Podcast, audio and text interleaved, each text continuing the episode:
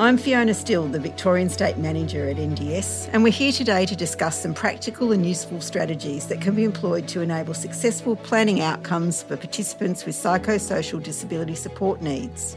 I would like to start today by acknowledging that the term psychosocial disability was not one that was commonly used in Australia until its inclusion in the list of disabilities to be supported by the National Disability Insurance Scheme. The NDIS defines psychosocial disability as a disability that may arise from a mental health issue. Not everyone who has a mental health condition will have a psychosocial disability, but for people who do, it can be severe, long standing, and impact on their recovery, meaning that they experience substantial functional impairment in their ability to undertake daily living activities. I think we are all aware that the introduction of the NDIS involved groundbreaking and transformational change as we reorient disability supports and funding to better respond to the needs and goals of NDIS participants. This has been a challenging and changing journey at times for many people, as we have adjusted to new systems, processes, and priorities. Whilst many participants are now reporting good outcomes with the NDIS and disability services are adapting to the new environment, there is still ongoing concern about how some groups of people are faring under the NDIS. People living with psychosocial disability are one cohort who have faced challenges in accessing and receiving appropriate supports under the NDIS. This has been recognised by the government and the NDIA, and we are seeing the development of new psychosocial disability pathway and other changes to the system. Also, in 2020, we look forward to seeing the recommendations of both the Royal Commission into Victoria's mental health system and the National Productivity Commission's inquiry into mental health. We look forward to seeing how these improvements lead to better integration of the NDIS and other mental health supports in Victoria.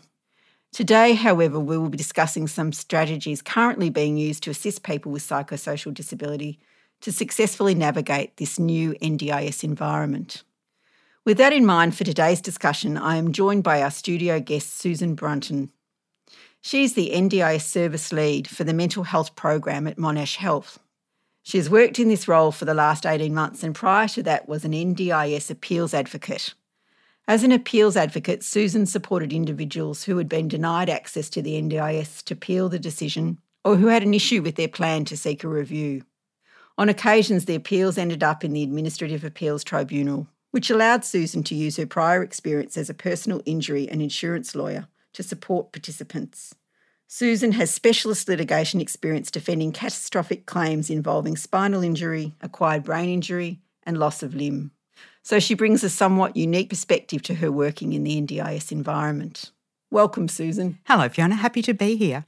Thank you, Susan, for joining us today in the studio to share your wealth of experience and grounded understanding in applying the NDIS Act for people with psychosocial disability support needs in the NDIS. Susan, acknowledging that the scheme is still developing and maturing, what are some of the key challenges that you see when supporting NDIS participants that present to your health service? So, firstly, Fiona, the major thing is the understanding of the NDIA of psychosocial disability. So, what we find with our people who are coming into our mental health program at Monash Health is that a lot are itinerant. They have chaotic lives. Some are not sure what the NDIS is. Some of our people are not sure whether they have access to the scheme, whether they have a plan, whether it's been implemented. They really don't know as a result of the nature of psychosocial disability. So, conveying some of those challenges to the NDIA can be tricky. For example, when we're supporting a person to gain access to the scheme and they're homeless, the NDIA will often insist upon an address. This is difficult when they are homeless.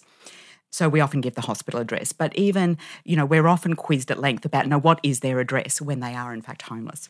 The second key challenge, I guess, for us as a major health service is the organisational challenges. So we have a lot of demands on our acute psychiatric beds, which means that we have a lot of unwell people in the community. Now, to support those people to reduce the length of stay in hospital, which aligns with a you know an optimal outcome for that person. The NDIS is proving to be a great tool in supporting that sustainable discharge from hospital. So in terms of patient flow, we're using the NDIS and we need to use it as effectively as possible for our own organisational purposes.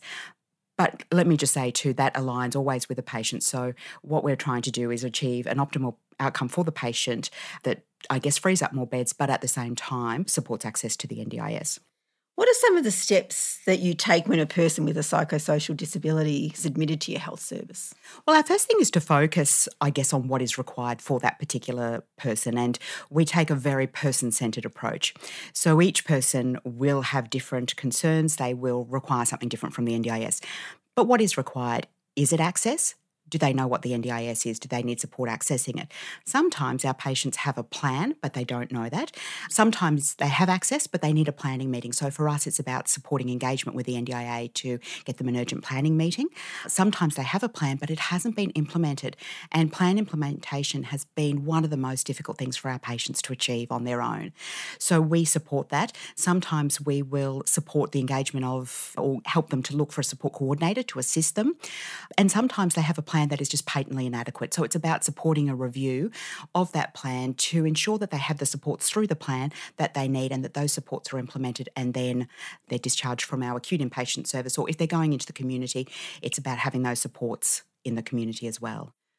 So, Susan, if a person with a psychosocial disability is initially denied access to the scheme, are there steps providers can take to assist them to get access to the NDIS? So, yes, Fiona. And one of the first things I would say don't appeal. You can apply as many times as you need to to get access to the NDIS. There isn't a limit on how many applications you can make. And, you know, you can do that in a short period of time. If you do an appeal, then you can be waiting six to nine months for that appeal to be heard. So, number one rule is just keep reapplying. But it's also the appeals is a legal process, which for the participants that you're supporting is probably not going to be the best outcome anyway. It's very stressful for them. Yeah. So the first thing I often say to clinicians and to patients is let's have a look at the evidence. Now, from my role as an advocate and looking at what the AAT do when people are denied access, they solely base their decisions on Section 24 of the NDIS Act, which is where the eligibility criteria is outlined. And what we do is stay very close to that eligibility criteria. So when I see that someone has been denied access, we have a look at the evidence. What was the supporting evidence? Sometimes we find that too much evidence has been given and factors that aren't relevant to the eligibility criteria are mentioned. So, for example, if someone has a psychosocial disability, but they also have substance abuse, or they also have some trauma, that doesn't necessarily meet the NDIA's understanding of disability, then they can be denied access to the scheme. So, our golden rule is to declare what is relevant, which means to focus sharply on the disability evidentiary criteria in the Act and stay very close to that. Now, when our clinicians do that, we tend to have a very high rate of success with getting people to access the scheme. So, when looking at the disability criteria for eligibility. And when looking at the six domains that you know, really speak to substantially reduced functional capacity, mobility is a really tricky domain for people with a psychosocial disability. I think we see mobility as someone, you know, requiring a wheelchair. For people in this space, it can be due to anxiety and the symptoms of a mental illness. They're unable to leave their bedroom. They're not mobile. Some participants can't leave the front door because of their anxiety. We also really need to think about what the symptoms look like. So sometimes people can't use public transport because their auditory hallucinations are so marked that on a tram, for example, they have a delusional structure that means people are calling them names and they cannot cope and, you know, they become aggressive and whatever. So they're really unable to use public transport, which is an example of having a substantially reduced functional capacity to mobilize. So I think in the psychosocial space, it's really digging down into what does the person's impairments look like and really think laterally about how laterally but very specific about that everyday functioning. What are the things that that person needs to do in everyday activities that the psychosocial disability impacts, upon. yeah, yeah. absolutely. The other thing i would say is when we're looking at evidence plain english is really key. So, working in a health service, our clinicians write beautiful medical reports. However, for access purposes, The NDIA have access assessors that have a range of experiences, and sometimes they're not clinical in the space of psychosocial disability. So, for example, the expression requires guidance and prompting when talking about the domain of self care isn't always helpful. So, I always say to the clinicians, what does that mean? Let's have some examples. Let's talk about in your report to go to the NDIA create a narrative, create a picture for the NDIA so that they understand exactly how impaired this particular person is. So, looking at the domain of self care, we often have patients, and sometimes they're in our acute inpatient unit, sometimes in the community, they don't shower. You know, they shower once every three weeks. They don't wash their clothes regularly. Um, if they're homeless, they have very limited self care, if at all. And it's about explaining that in a letter in plain English so that really a variety of readers of the letter who are addressing the access request from the NDIA's perspective can have a very clear picture in they their can minds. also see how the supports that NDIS have got to offer Yeah, absolutely. with the need. Absolutely, absolutely. So, plain English is a really big one, but also sticking very closely to the NDIS Act and its eligibility criteria. So, very sharply addressing what's required in the Act. So, one of the things that we've talked about previously, Susan, you and I, is about that importance of language. So, have you got any things that you can share about what's really important in people are writing reports? So, whether that's to assist someone to get access or with progress um, notes that they might be writing or for a review, that NDIS language that people use. I know we're referring to NDIS participants, that's a new name. They're not clients, they're not patients, they're NDIS participants, but there are other new phrases that are common to people who work in the NDIS, but might not be in common use by people who work in other mental health services. Yeah, so I guess it's language and it's also concept. So, for example, in the health service space, if we need to get the NDIA's attention pretty quickly for a patient, so they've either come in and they need urgent access because they're homeless. For example, their carer arrangements have broken down. So we see that a lot. Homelessness, carer arrangements have broken down. They've hurt someone or they're in danger of hurting themselves what I try and impress upon our clinicians is those are the things, those are the concepts that will get the attention of the NDIS. So we need to talk about homelessness, we need to talk about breakdown of informal care arrangements. That's a concept that will get their attention. In terms of language, I think it's about, you know, talking about disability supports. What are the supports that will build the capacity of someone given their impairment? So we're really talking about impairments, reduced functional capacity, and what can be done to build that capacity back up. And it, it isn't, we're not dealing in definites here. So we don't have to say that something definitely will assist, but will support someone. So support is the most used word in the NDIS space.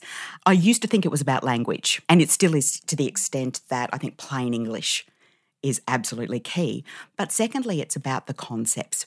So it's about, you know, getting the attention of the NDIA and working with them, using their, you know, framework, Yes. I guess, to really, you know, support a positive outcome for a person.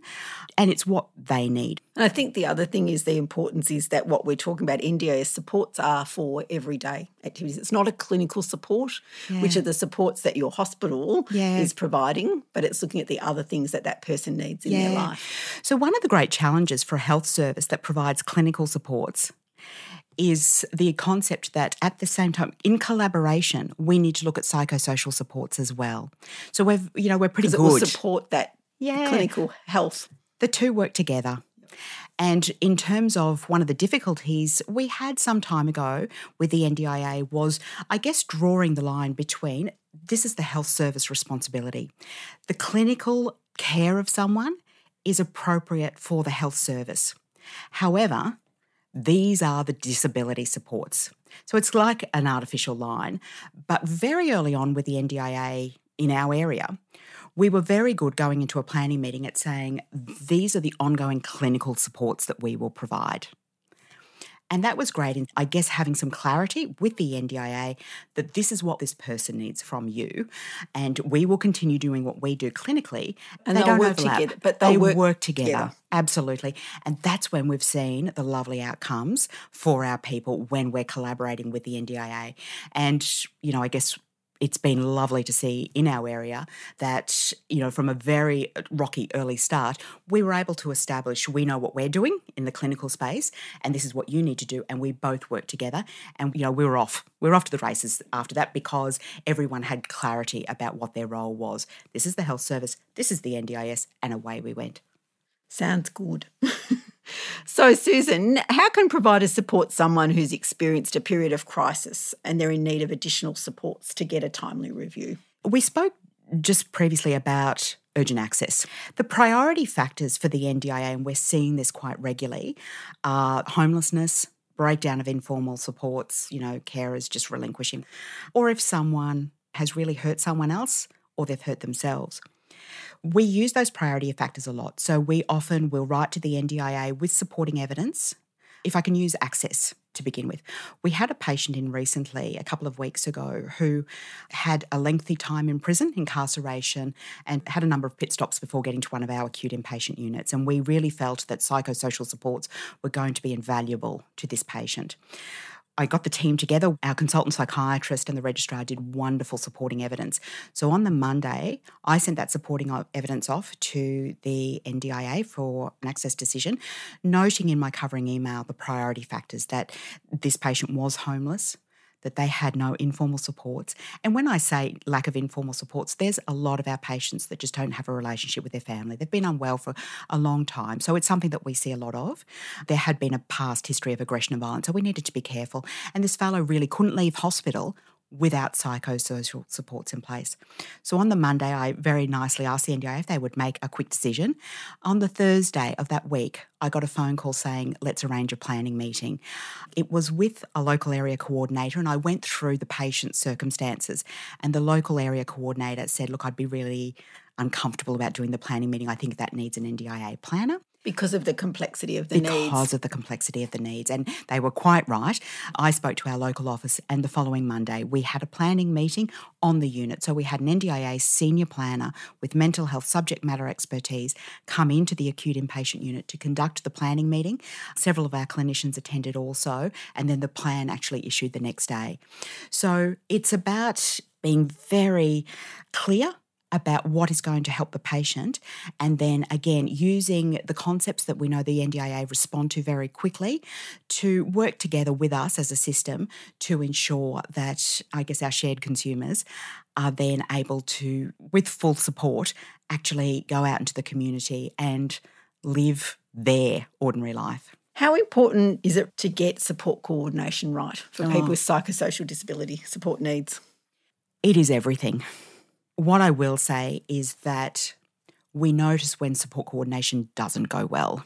I think we are seeing support coordinators that understand the complexity of participants with psychosocial disability really filling the market. So 12, 18 months ago, we struggled with support coordinators who did not understand the complexity of what what they were tasked to do and we worked very closely with them to upskill and support but acknowledging that our people are really, you know, they are tricky to deal with, and particularly when they have transient lifestyles and there's not a lot of family support. So it's really the support coordinator supporting the person. But we have what I love is that we have a much larger pool of really wonderful support coordinators who understand psychosocial disability and work very well for our people because of the complexity, what we need are support coordinators that have that experience.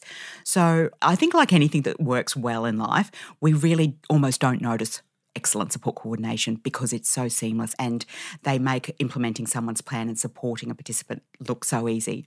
What we notice is when there is less experienced support coordinators in the space, their implementation hasn't been great and they end up in hospital. And then that's when we have to work very quickly to get reviews of plans. The other thing I would say is that a really great support coordinator can make any amount of plan funding work. So I will always say it's not the size of the plan, it's what you do with it that counts. So it's an interesting relationship. And I think it's a watch this space as we see how support coordination develops as, I guess, a role and as we have more experienced players in and that space. And as you noted, it's been even over the last 12, 18 months, you've seen development in that role. And we're soon to get some further guidance from the NDIS on what that role is. So yeah. that will help again. Could I also just add, though, that we're seeing a number of our consumers accepted into the complex support needs pathway.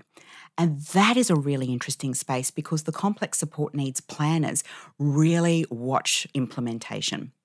So we have the Quality and Safeguarding Commission watching if a provider is not doing the right thing with a participant.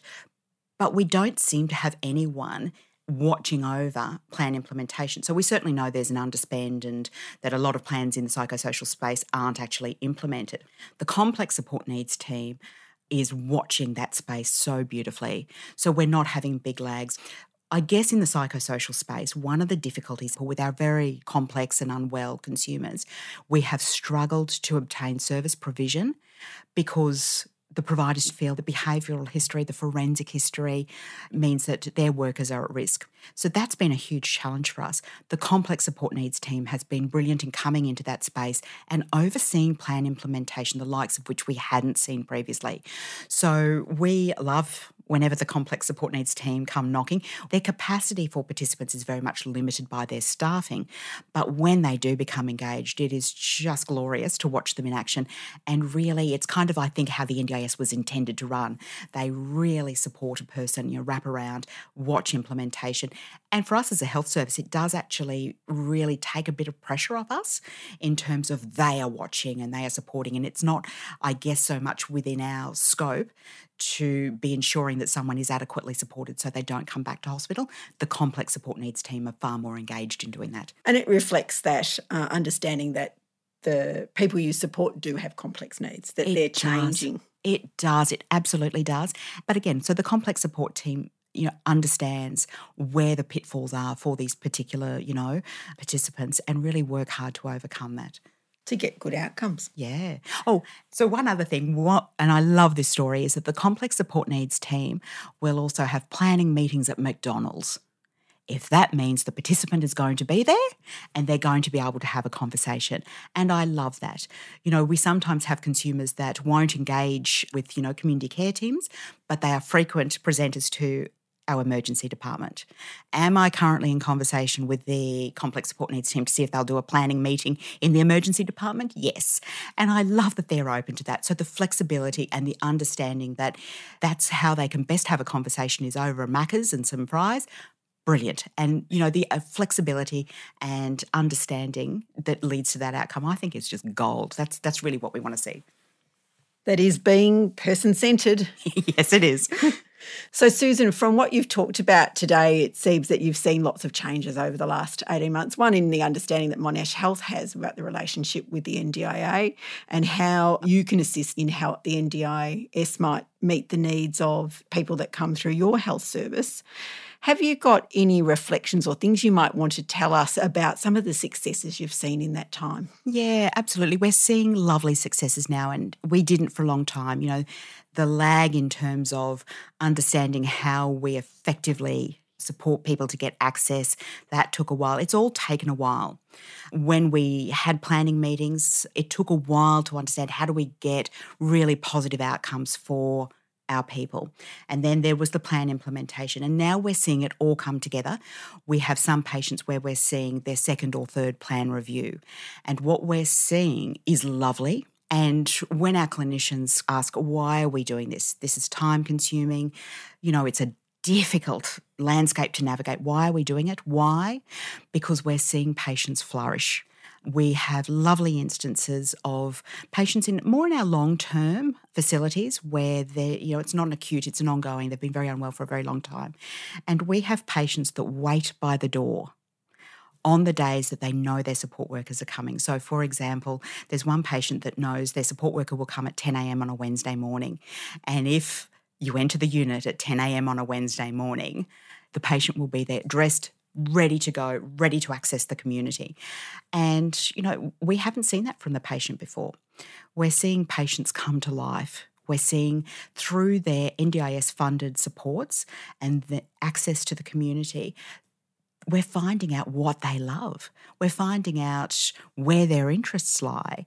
And so to have that knowledge and to see these patients flourishing, coming back to life in conjunction with, you know, the clinical regime they're on, so, holistically, we're seeing the wonderful improvements to patients' lives through these psychosocial supports. And that's what keeps us going. We see young children whose families are ready to relinquish them. And through just a bit of tweaking of plans and seeking urgent reviews and working with the NDIA to support families, we're seeing families that stabilise, the ship steadies. And we're seeing six months later the family unit together. So we're not short of lovely examples. But you're also seeing that that young person, I imagine, is clinically more well. Oh, absolutely, absolutely. So, I guess moving forward, my goal will be to see a lot more of the conversion of greater psychosocial supports reducing you know, the clinical needs of our patients. And we don't have data on this as yet, but, you know, I think as we continue along this path, we will, of that conversion of psychosocial supports then keeping people from having the, the number of admissions they've had in recent times.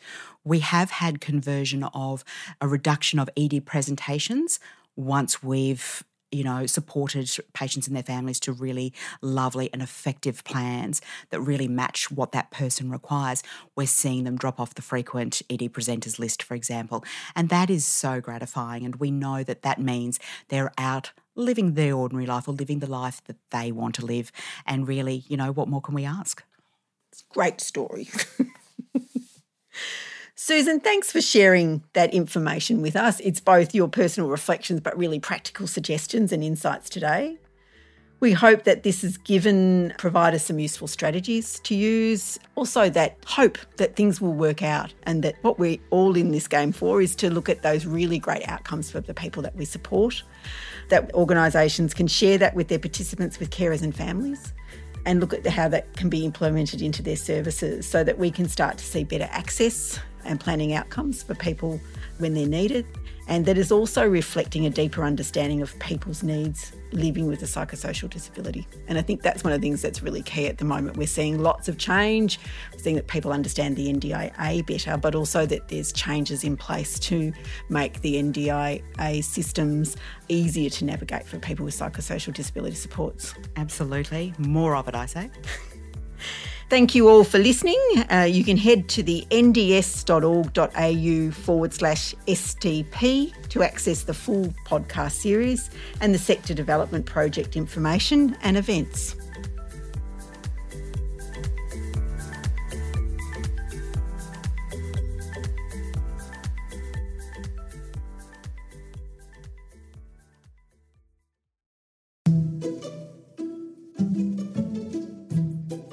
Is your organisation a member of NDS? National Disability Services is your peak body for service providers across Australia. Our members entrust us to represent them and to unify our collective strength to fight for a more inclusive future for people with disability. Join today via nds.org.au and uncover a range of supports that will assist your organisation navigate the challenges and opportunities of the sector.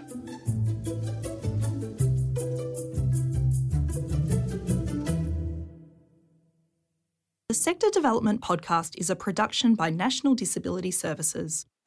The podcast is produced with funding from the Victorian State Government's NDIS Transition Support Package.